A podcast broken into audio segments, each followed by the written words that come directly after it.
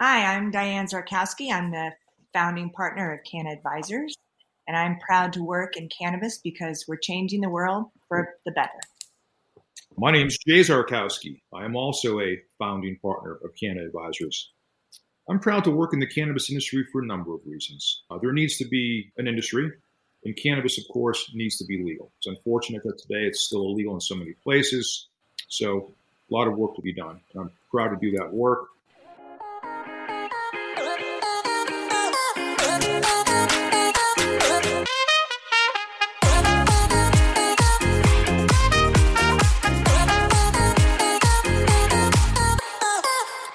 Hey, everybody, and welcome to the Proud to Work in Cannabis podcast. I'm your host, Karson Humiston, the founder and CEO of Vangst. And today I'm so excited to have two very special guests with us, Jay and Diane Czarkowski. Jay and Diane, first off, they opened their first dispensary and first grow in 2009 before licenses were even a thing. They then went on to be, become some of the first licensed operators in the state of Colorado and ultimately opened Canna Advisors, which is a consulting firm that specializes in competitive licenses in places where there's limited limited licenses states. And Jay and Di were actually some of our very first customers and some of the very first people I ever met in the cannabis industry. And it's such an honor to have them on our show today on 420. So Jay and Di, welcome to the show. Happy 420. How are you today? Happy 420, Karson. We're great. Thanks yep. for having us. Great to be here, Karson. Happy 420. So let's jump right into it, Jay and Di. Tell us, how did you decide to go into the cannabis industry in 2009 before the cannabis industry was the cannabis industry? I like to say it was a series of unfortunate events. Uh, no, honestly, uh, Jay, Jay tells the story better, but it, it wasn't something that we really planned for. So here it is, 2009, right? Um, the Great, I like to call it the Great Depression of 2008. Diane and I were developing real estate, not just developing real estate anywhere, but up in the ski areas, right? Where pretty much values were cut in half back in 2008. So we were in the process of uh, really like losing everything in terms of this wonderful development business that we had. So we had to uh, we had to pivot. Uh, I closed my office up in the mountains. I'm in the process of closing my office in downtown Boulder, my construction office.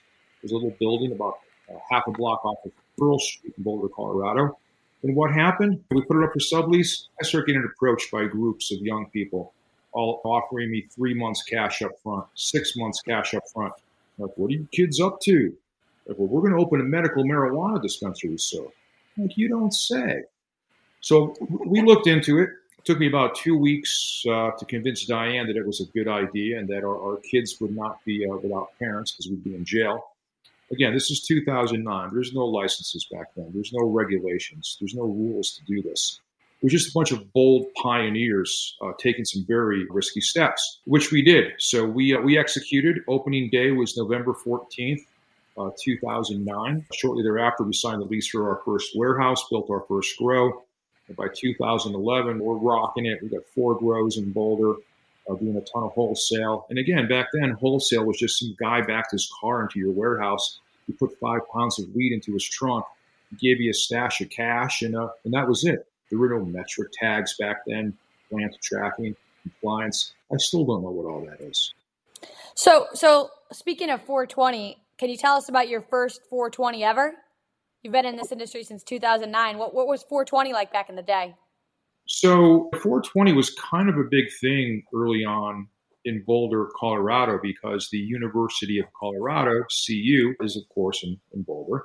And the students held a big 420 rally right on the quad. Uh, it's called the Norlin Quad, this big outdoor quad. It was pretty crazy. Tens of thousands of people would pack into this quad. And of course, at 420, there's a big smoke out, and I'm sure pictures could probably be, still be found on the internet were very visible over the quad. It was it was pretty cool. And then, of course, as time went on, the sea would have none of it.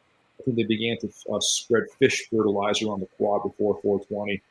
Uh, one year, they even took the unprecedented step of closing the entire campus and cordoning it off and preventing people from going out to campus. They canceled classes. You know, they really put the kibosh on it. But yeah, that's okay, right? We uh, legalized cannabis here in 2012 and kind of moved on one of my favorite uh, memories of 420 and going to the quad is when we had one of our first clients. I think they were from New York. I think. Uh, they were from, I think they were. They were from New York. And uh, it was really this young man. His father had arranged for his trip down and brought like one of the family. Um, what would you call him? He was the, uh, like the CPA, the financial. But an old fa- worked in the family business for a long time, and we actually took them with us to the 420 rally. This guy's in a suit. They just they were so like a fish out of water and could not believe what they were seeing that that thousands of people gathered on this big patch of grass were smoking up and nobody was doing anything to stop them. It was really great. All right, let's get back to your story. So it's 2009. Jay, you convinced Di that it's a good idea to go into the cannabis industry. Tell us about those first days. I mean, like the process of opening the business. I can't even imagine what kind of steps went into that. So we, we, we kind of made a made a bold move. We stumbled upon this idea through, I think, an attorney that we worked with at the time. And he suggests that, that we go down to the city of Boulder and fill out a one page, just like a sales and use tax permit. It's something that any business would fill out. It's a one pager, sales and use tax permit. And it was a $25 fee to submit this. So uh, one out gave him $25 and where it said type of business, I just wrote in medical marijuana dispensary. And no kidding, three days later, we got a sales and use tax uh, license in the mail for a medical marijuana dispensary.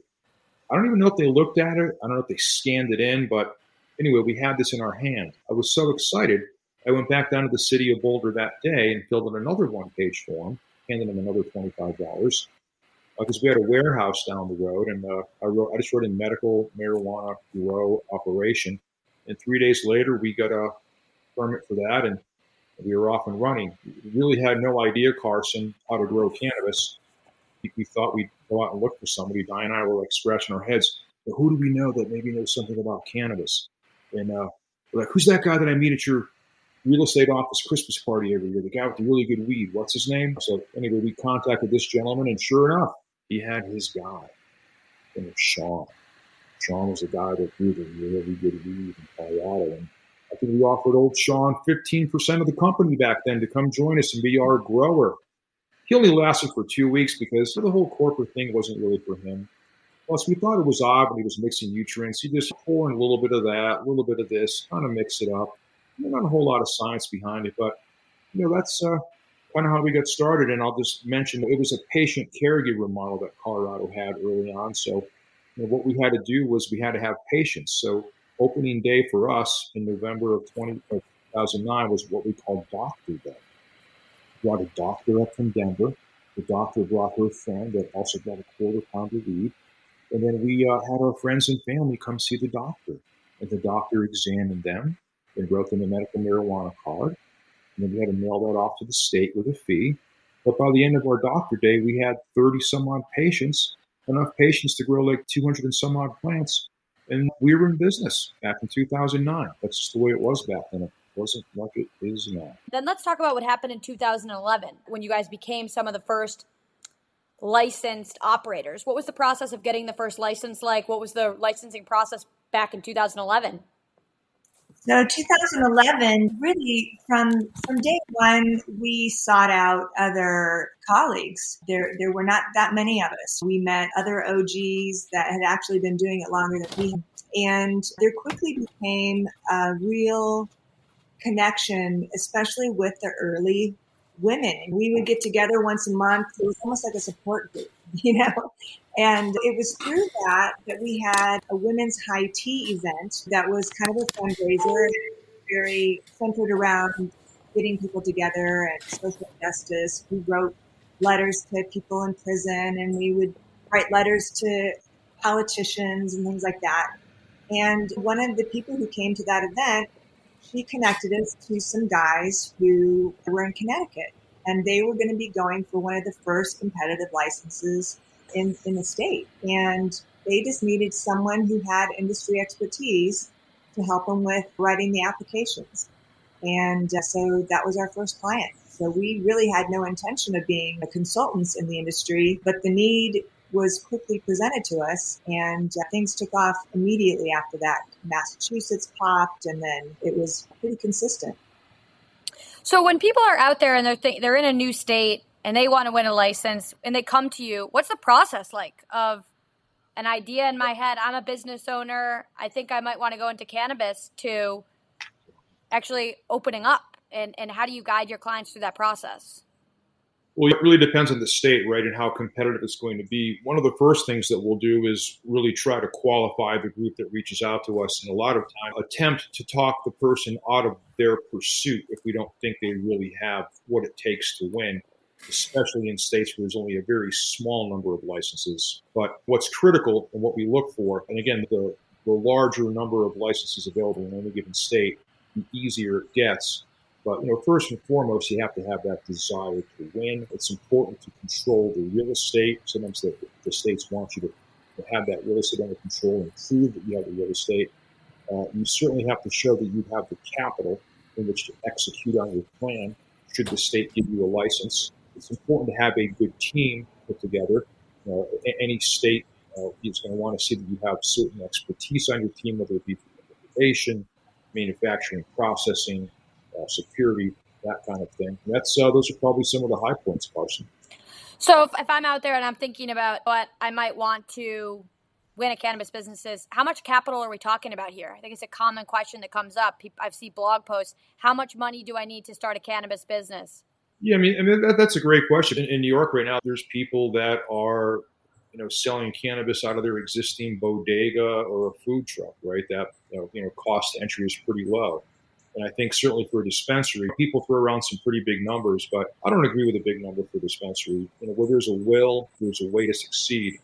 So for dispensary, I mean, a couple hundred thousand bucks if you could get yourself a lease for some space, and implement whatever security is required by the state or local municipality, you know, train some staff, get a point of sale system, and uh, you know, get some product. There's, there's a lot of ways to, to grow slow. Conversely, you could certainly spend millions of dollars to open up a flagship store. You know, cultivation, of course, uh, the sky's the limit. That's really where if you're going to open a business and you want to be successful, you need to compete at scale. So, you know, really millions of dollars are necessary to, to build at scale and compete these days. I mean, cannabis has become more and more of a commodity. So, if you want to make money growing it long term, you better have a, a good facility where you can grow efficiently at scale.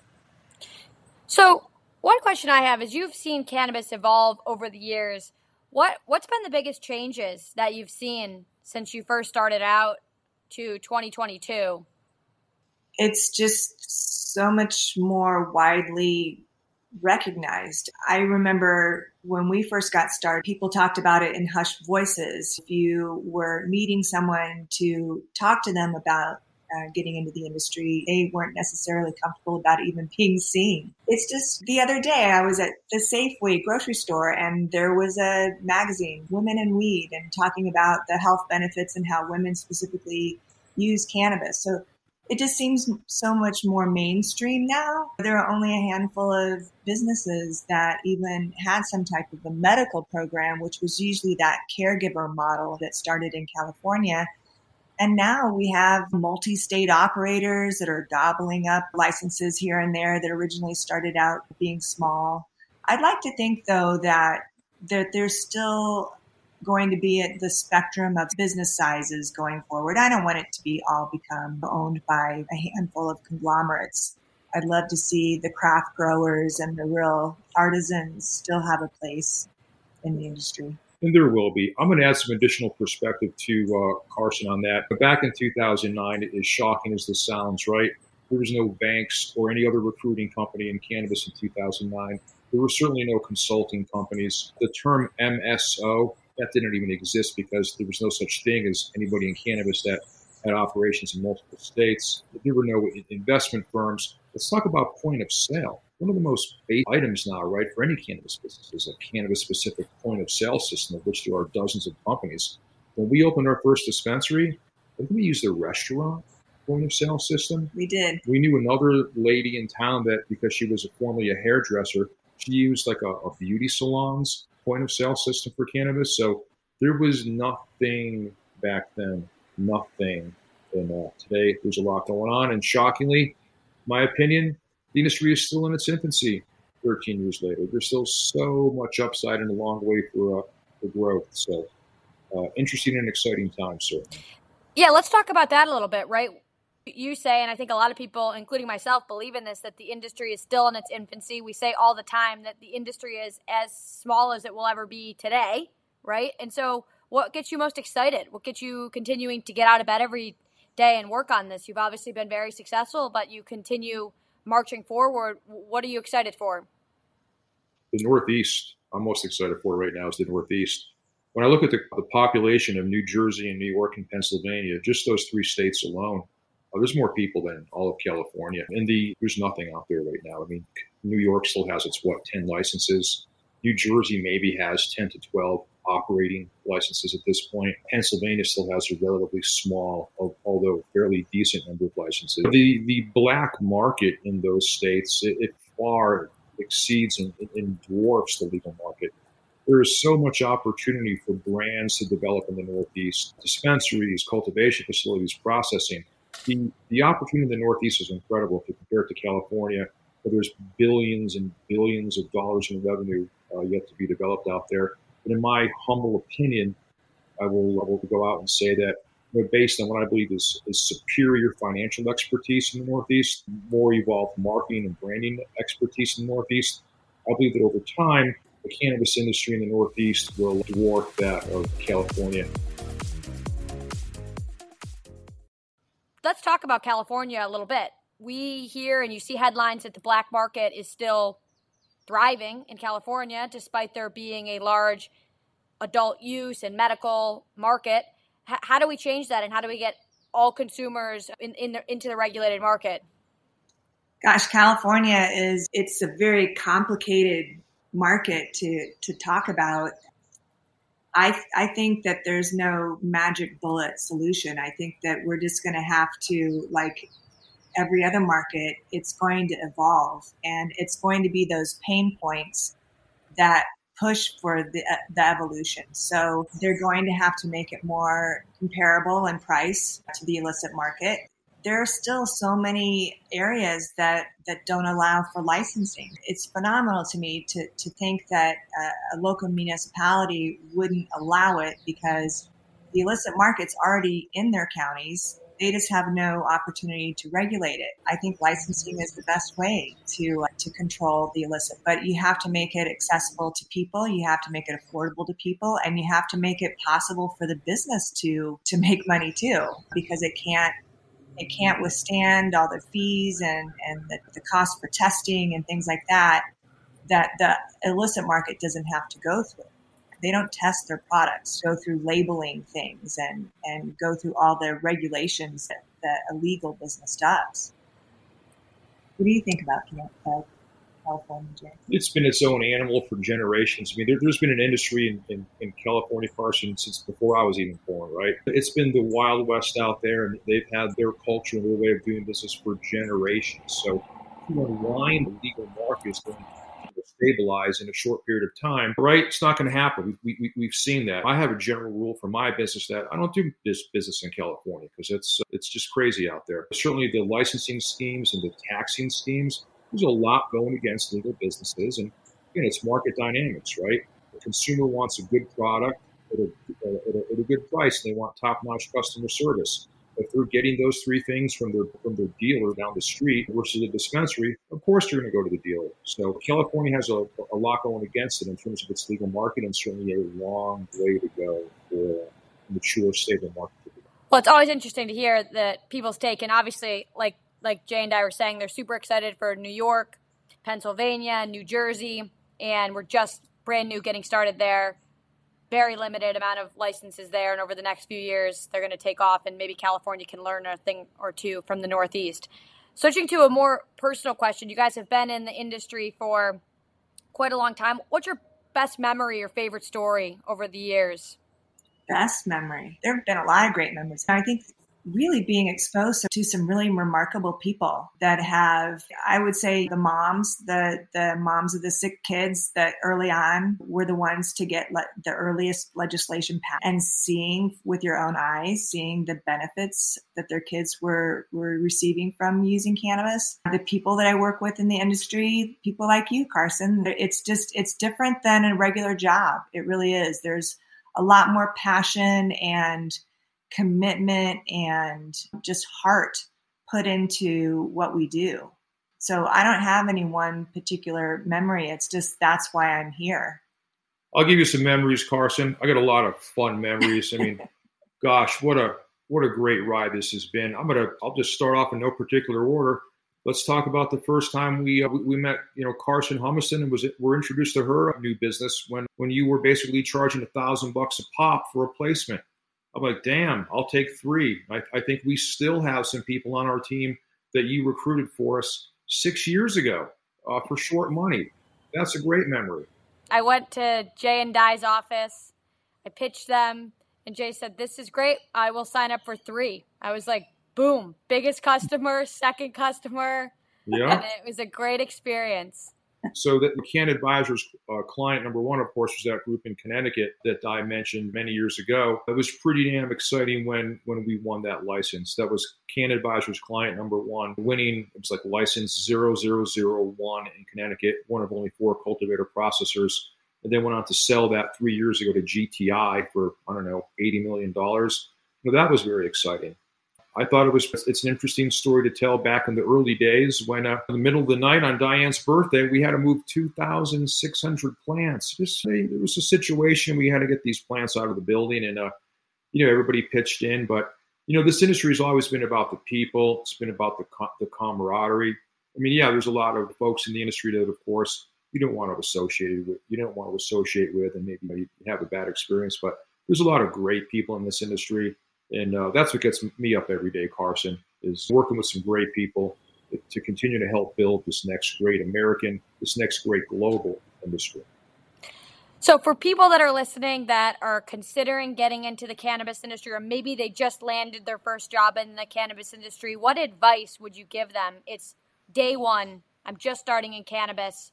Networking is great if you are in a place that has some type some type of community networking event. Go to it. Everyone that I know is happy to talk to people who want to learn more, and I think that there are really opportunities for anyone still who wants to get involved, whether you want to be plant touching or a supportive ancillary business like us. We don't touch the plant, but you know it's really nice to be able to work with new people in, in markets that haven't been in their state before. They're the new pioneers.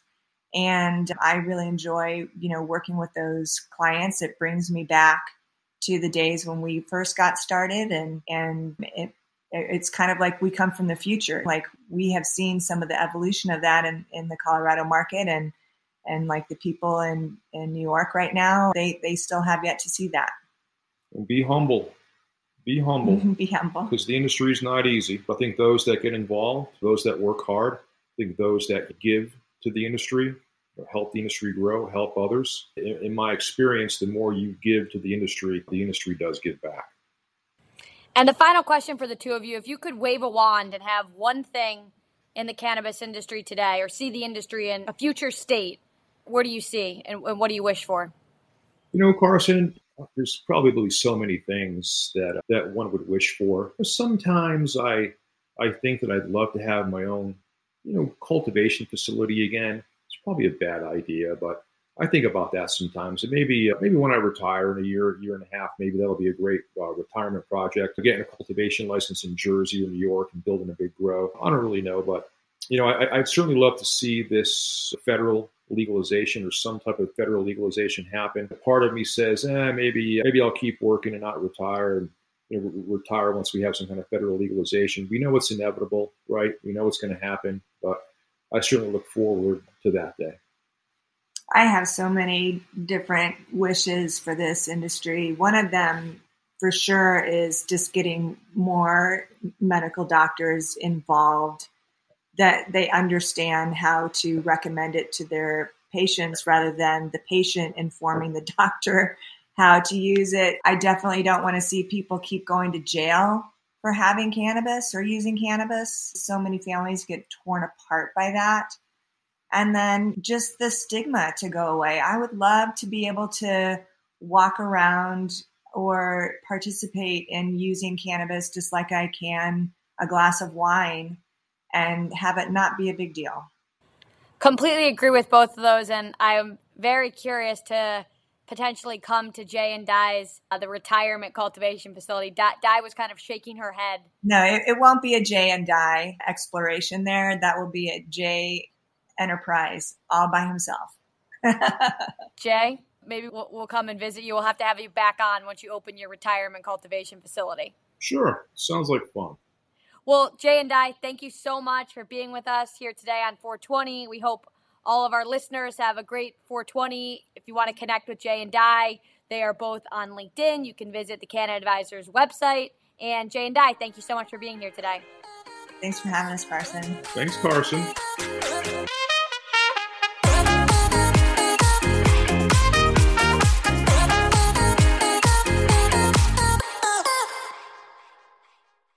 Thanks for listening to today's show. To check out more great cannabis podcasts, go to podconx.com. Here's a preview of one of our other shows. Hey there, my name is Leah Babrudi, and I'm the founder and host of Canna Chicks podcast, where I discuss cannabis, psychedelics, and other natural medicines. I not only interview people who use them as treatment for different conditions, but also the entrepreneurs who share their knowledge on how they built their businesses. If this sounds interesting to you, give my show a listen. I'm sure you'll learn something that'll surprise you.